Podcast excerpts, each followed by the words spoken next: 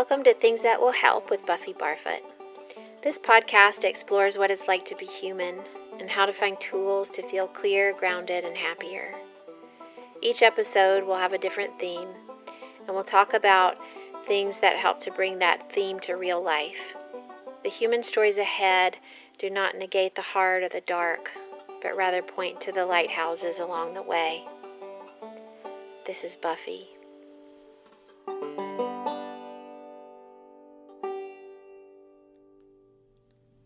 To a student of mine recently who's also a dear friend, and she left me a voicemail last week, and I called her back quickly because I know that she lives alone. And living alone right now is tricky. Actually, living with people right now is tricky too. Um, we all need to be checked on during these wild times, so check on your people. But anyway, I really wanted to check in and see how she was doing um, during this time, and and when she picked up the phone, she told me that she is lonely, that this pandemic is hard, and, and she wonders if she'll ever have a partner. And she wonders when she'll have a partner. And she told me she was in a time period where she was doing a lot of self study and a lot of um, reflection and a lot of reading and a lot of thinking and a lot of writing and that sort of thing and um, just spending a lot of time on herself, in on her interior self. And she asked me for advice about how to just feel better about bringing this partner in one day and I told her I told her what she already knew and what she's heard me say before. But I think she just wanted to hear it again because it was before all of this happened that she heard me talk about seasons. And what I shared with her and what this episode is all about is that there is a season for everything. And that we're, when we are in a season, it's also not the season for other things. I shared with her about my life before I met Matt.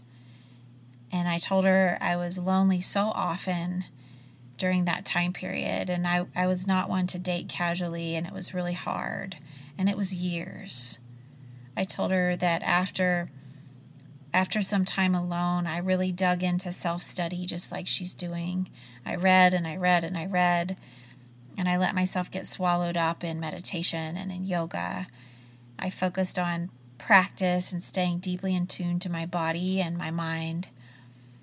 I ate really well and I learned about nutrition and I cooked most of my meals from scratch because I had time. I created morning and evening rituals that were really deeply aligned. And I also told her that I, I dipped in to some despair during that time and times where I really didn't trust that uh, the partner that I wanted was coming one day. But but mostly it was a it was a season of learning self love and and I, I mostly kept that in mind. I told her that I took really great care and tried not to think about how, how lonely I was. And I felt all of my feelings and swam around in all the parts of myself and really got to know and appreciate my interior life.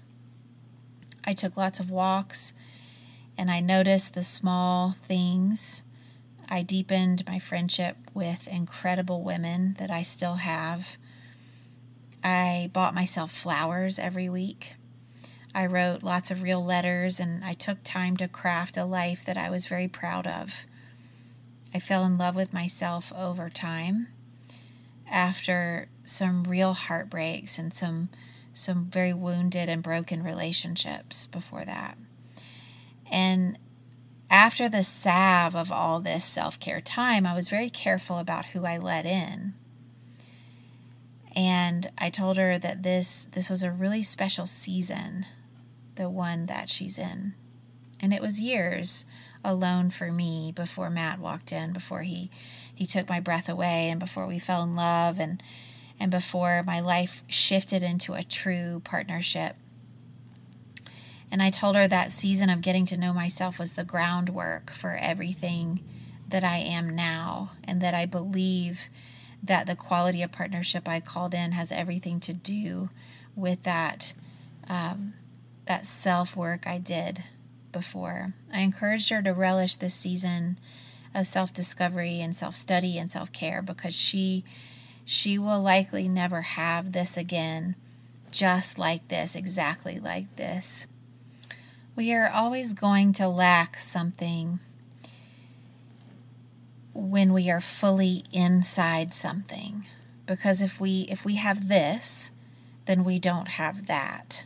If you're listening to this podcast you're not doing something else. When you bind to something with the whole of your being you're choosing to be there. Which means you aren't halfway there. Which means that you can't have everything but you can be fully immersed in this season for example, when we are in an active cycle of creation, um, when we're, we're birthing something, when we're moving something out into the world, we're likely to let things like cleanliness go.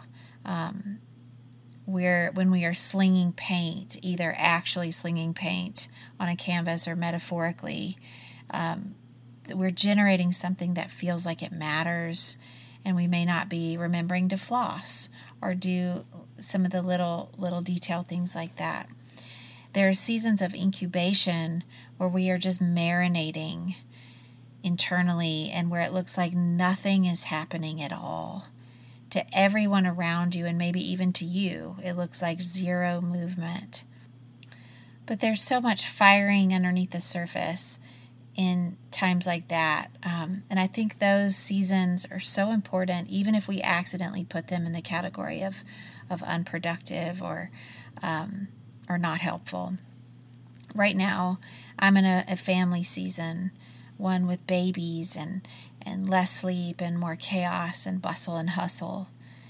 I love the season of love and mess and people in every room of my house, but I, I definitely don't have the time for deep self reflection that I used to.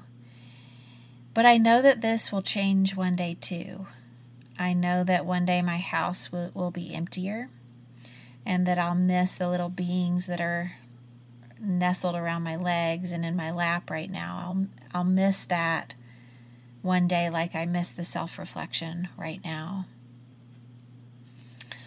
regardless of whether you have children or not, or a partner or not, or see yourself as an artist or a creator of sorts, you have seasons where ideas and priorities have to live and die, and where you focus on certain things all at once. And then times where you're more balanced and smooth all over. You have detail times, and you have times of really big sweeping strokes and times where you focus on other people and then other times where you you don't so much. I have a friend who is a photographer and she gave up a predictable and lucrative life of wedding and newborn photography for something that really lit her up more than um, taking pictures of, of families. Still photography, uh, but not limited to portrait and family photos. She has she has a real love for the dark and for the things that are not wanting to be seen and to for capturing the underneath parts of us and I really love her work. And she gave up a season of stability for a season of risk. And it's actually sort of taken hold and become more of a se- more than a season for her and it's become more of kind of her life's work. But this risk took her to new places in her craft. And right now, she almost lives out of her car um, for the love of her lens and for her artistic wanderings. She chooses very unconventional roads. And I watch her in her seasons and I think about that there are so many ways to build a good life and that we get to patch it together however it works for us. There are so many ways to give birth. We can birth children, and we can also birth art and a creative life that we tend to just the same. Um, art that has stages and progressions and regressions and periods of defiance and um, and times of blockages, and then renewal and, and periods of wonder and growth. I was, um, I follow an, a writer, Glennon Doyle. Most of you have probably heard of her. And she has a, a great new book called Untamed. And um, she recently did a post that I, I really appreciated and loved and said, you know, just so you, you guys know, I have not written a word during this pandemic which I loved that she she called that out and named that for people because I think much of what she said right says right now is really giving a lot of people permission to be themselves and she's putting that permission out there to her followers. Um, she said that that she is becoming the person who will write the next book that right now it's it's it's a time where she's becoming and I loved that um, she's naming and nodding to this idea of seasons and how, when we recognize them, we can truly see the rhythm and the beauty of our lives in all the stages that are necessary for a well lived life. It, it took this pandemic for me to begin a podcast. It took that catalyst, along with um, the family season that I'm living in between the hours of 7 and 9 p.m. at the bottom of my closet with my microphone. I am in a season of artistic output just during that little little section of the day because it's the only day where my house the only time where my house is actually quiet. And the birth of this interestingly um, and I didn't see it coming. I, I wasn't pregnant with this podcast for very long the birth of this had to be the death of something else. And I don't know if I would have done this podcast if it if I wasn't forced to stop teaching yoga in person, kind of all at once. Um, which, by the way, is temporary. I, I'm sure that I'll go back to teaching in person one day, but right now, I am birthing this. Um, there are seasons when we collect things when we watch other creative humans and when we collect ideas and we read books and listen to music and talk to people and we gather ideas kind of like squirrels collect nuts for the winter. When we begin to see and really honor these spaces and seasons, we arrive at more permission to be exactly where we are. And what I notice is some of the, the guilt lets go and we know that some things are being saved until later, till till a different season.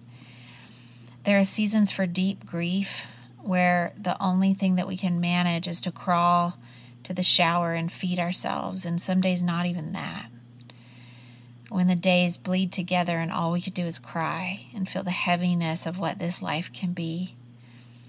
Whether the grief is for the loss of someone through death or through heartbreak or just the the brokenness of the world. Productivity is not even an option during these seasons and and it's important to honor it. It really is. And in contrast, there are seasons of play and and joy and really getting lost in in the sweetness of what life can be. Um, like when you first fall in love with someone and nothing else matters but their body and the land that you two share. And also, productivity in this season is not even an option usually. Uh, but then eventually things level out, and you, you have to go back to work, and you you have to make tacos, and you have to put gas in the car, and eventually you have to floss, and and all the things that you do to to chop wood and carry water. There there's a season for saving and one for spending, I think. Um, one for for minimizing our things and and the the material possessions that we have so that we can travel and pack light and um, and then there's a season where we can homestead and spread out and make things from scratch and things that become heirlooms.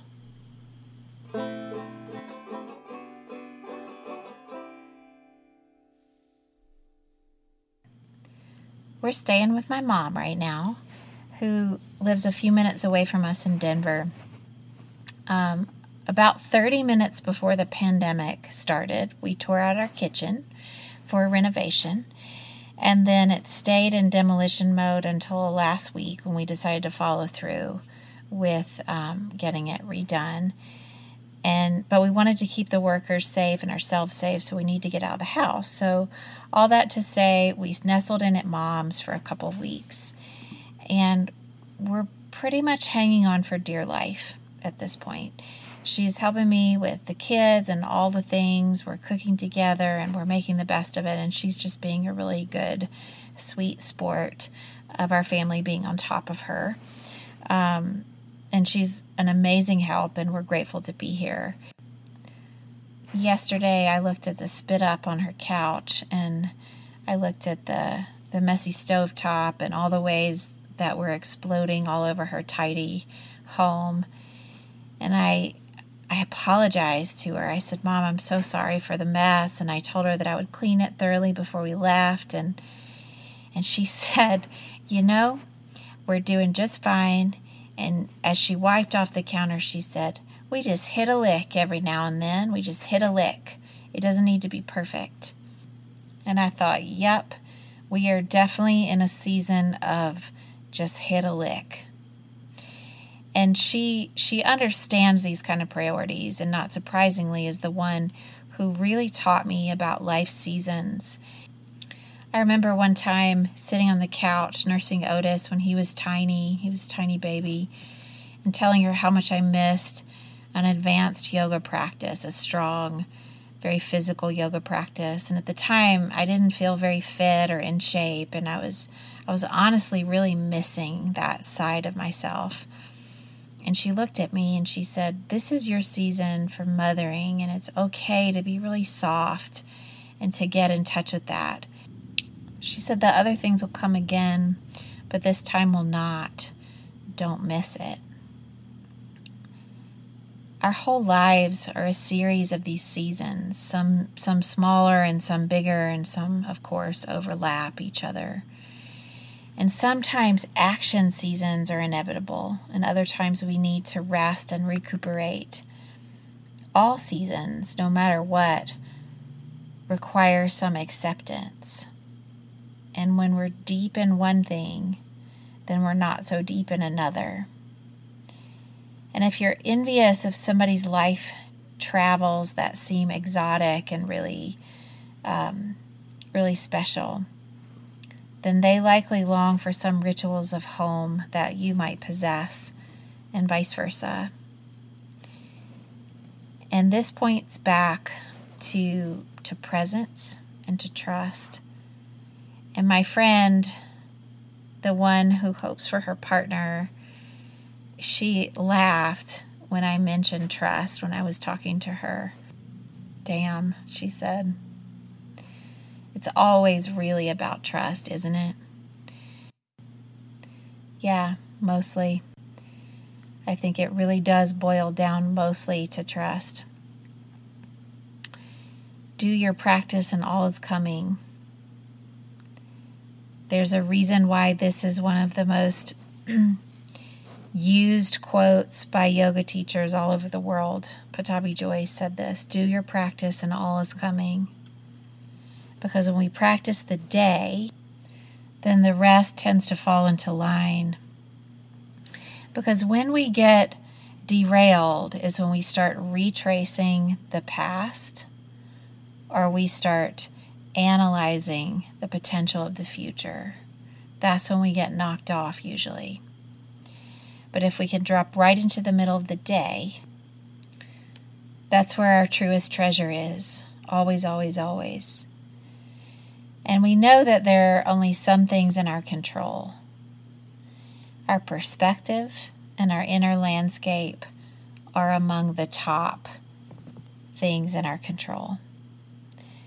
So, if we're able to recognize the season that we're in right now, it will help. Because from that recognition and from that awareness comes the ability to let everything fall away except for the very thing that you're in the middle of. And that's what a life of presence is all about.